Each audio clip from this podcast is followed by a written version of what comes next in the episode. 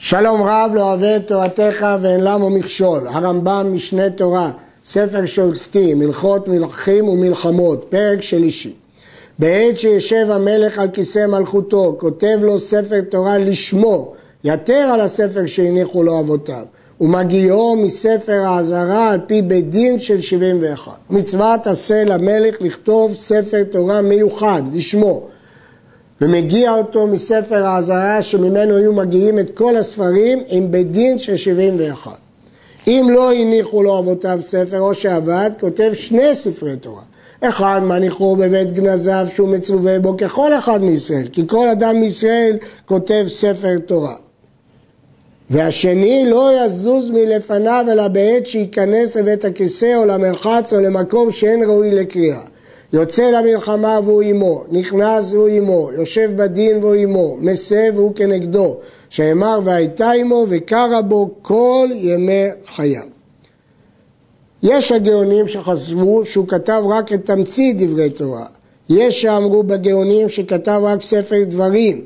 רב סעדיה גאון אמר שהוא כתב ספר לקרוא בפרשת הקל, אבל הרמב"ם כותב בפירוש המשנה וכותב שני ספרי תורה שלמים, אחד יהיה עמו תמיד, לא ייפרד ממנו. ומקורו בברייתא במסכת סנהדרין.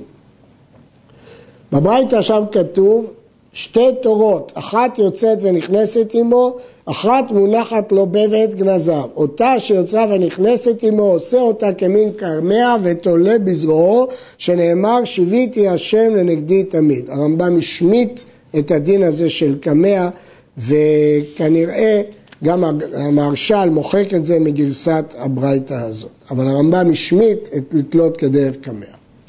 לא ירבה לו נשים, מפי השמועה למדו, שהוא לוקח עד שמונה עשרה נשים, בין הנשים, בין הפילגשים, הכל שמונה עשרה, כולל הפילגשים. ואם הוסיף אחת ובעלה, לוקה. ויש לו לגרש ולישא אחרת תחת זו שגרש. הראב"ד מקשה, זה אי אפשר. שהרי יהיו לדוד שש נשים ופילגשים, כשאמר לו נתן הנביא, והוסיפו לך כהנה וכהנה, נמצאת שמונה עשרה חוץ מן הפילגשים. רמב"ם מעריך בפירוש המשנה וכותב את הטעם, ולפי הרמב"ם רק שמונה עשרה נשים. הרייבד שחלק, שאמר שפילגשים אינם מן המניין, גם הרמב"ם כך סבר בספר המצוות, אבל הוא חזר בו בהלכות. הנשים הם בכתובה וקידושין, והפילגשים בלא כתובה ובלא קידושין, אלא בייחוד.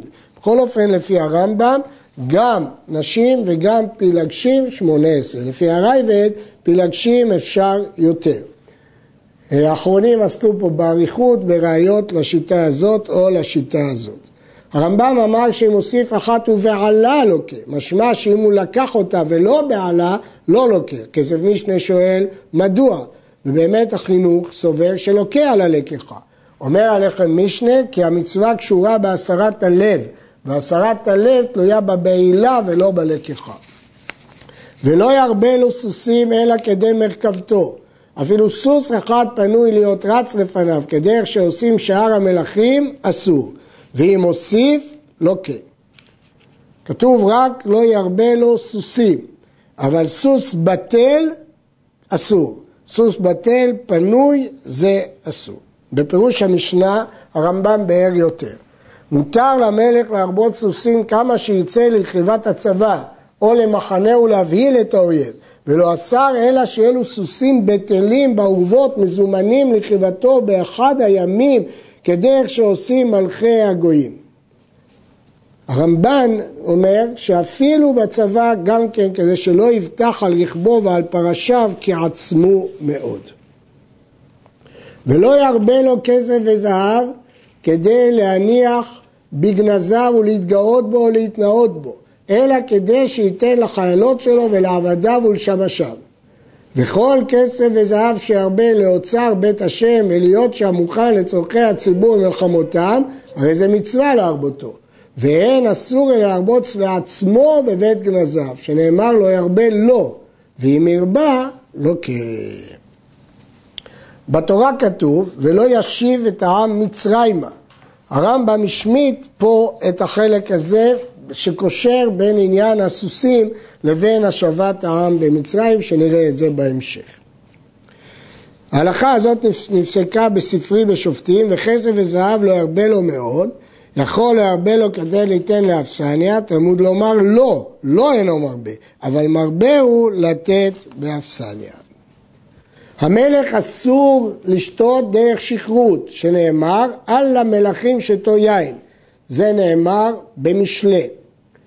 אלא יהיה עוסק בתורה ובצורכי ישראל ביום ובלילה, שנאמר והייתה עמו וקרא בו כל ימי חייו. אם הוא יהיה שיכור לא יכול לעסוק בתורה ולטפל בצורכי ישראל.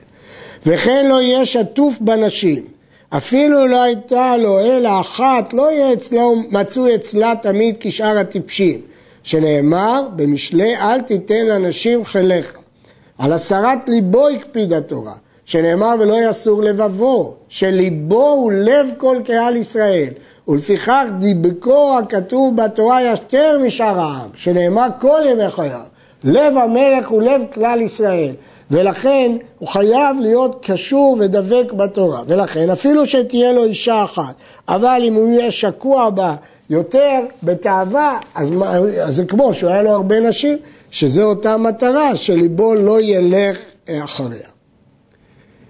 כבר ביארנו שמלכי בית דוד דנים ודנים אותם ומעידים עליהם, אבל מלכי ישראל גזרו חכמים שלא ידון ולא ידין אותו, ולא מעיד ולא מעידים עליו, מפני שליבם גס בהם, יבוא מן הדבר תקלה והפסד על הדת.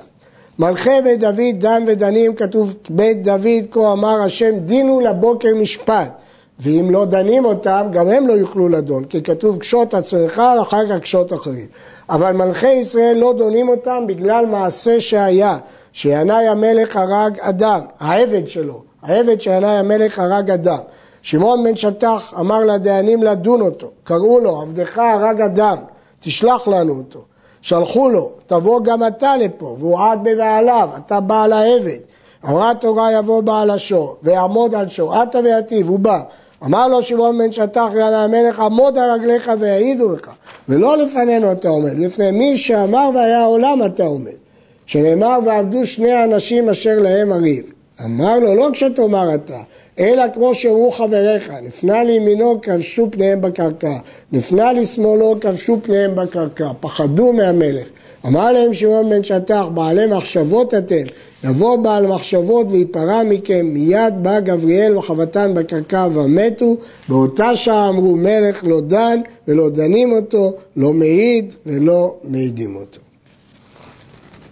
כל המורד במלך, יש למלך רשות להורגו. הקיום של דין המורד אנחנו מוצאים בסיפורים של דוד, האחד בהריגת עמסה על ידי יואב, שהגמרא אומרת שהוא מורד במלכות, וגם בשבע בן בכרי, וגם במעשה אוריה החיטי. אפילו גזר על אחד משאר העם שילך למקום פלוני ולא עלה, או שלא יצא מביתו ויצא, חייב מיתה. ואם רצה להורגו יהרוג, שנאמר כל איש אשר ימרה את פיך, כמו שמצינו את שלמה.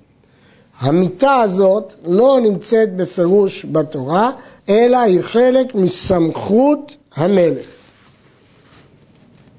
וכן כל, אבל המלך יכול לוותר על זה, רק אם הוא רצה. זה דין מיוחד שראינו בתנ"ך, כוח סמכות של המלך. וכן כל המבזה את המלך, או המחרף אותו, יש למלך רשות להורגו כשמעי בן גרה, שביזה את דוד. ואין המלך רשות להרוג אלא בסייף בלבד. ויש לו לאסור ולהכות בשוטים לכבודו.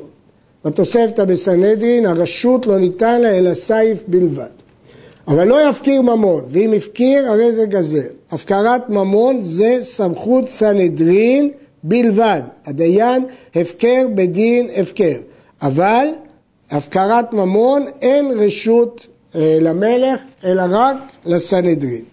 יש שהקשו איך יעלה על הדעת שהוא יכול להרוג מורד במלכות והוא לא יכול להפקיר ממון. התשובה הוא יכול להעניש אבל לא להפקיר ממון. המבטל גזירת המלך בשביל שנתעסק במצוות אפילו במצווה קלה, הרי זה פטור. דברי הרב ודברי העבד, דברי הרב קודמים, ולכן צריך לשמוע על התורה לפני המלך. ואין צריך לומר אם גזר המלך לבטל מצווה שאין שומעים לו. כתוב רק חזק ואמץ לקיים את דברי התורה ולא לבטל את דברי התורה. כל ההורגים נפשות שלא בראייה ברורה, או בלא התראה, אפילו בעד אחד, או שונא שרק בשגגה, שאי אפשר לחייב אותם מיתה בדיני סנהדרין, יש למלך רשות להרוג אותם, ולתקן העולם כפי מה שהשעה צריכה, זה חלק מסמכות המלך. והורג רבים ביום אחד ותולה, ומניחן תלויים ימים רבים, להטיל אימה ולשבור יד רשעי העולם. אם כן, יש סמכות מיוחדת למלך, אה, סמכות רחבה מאוד, מעבר למשפט המקובל לסנהדרין ולבית דין. עד כאן.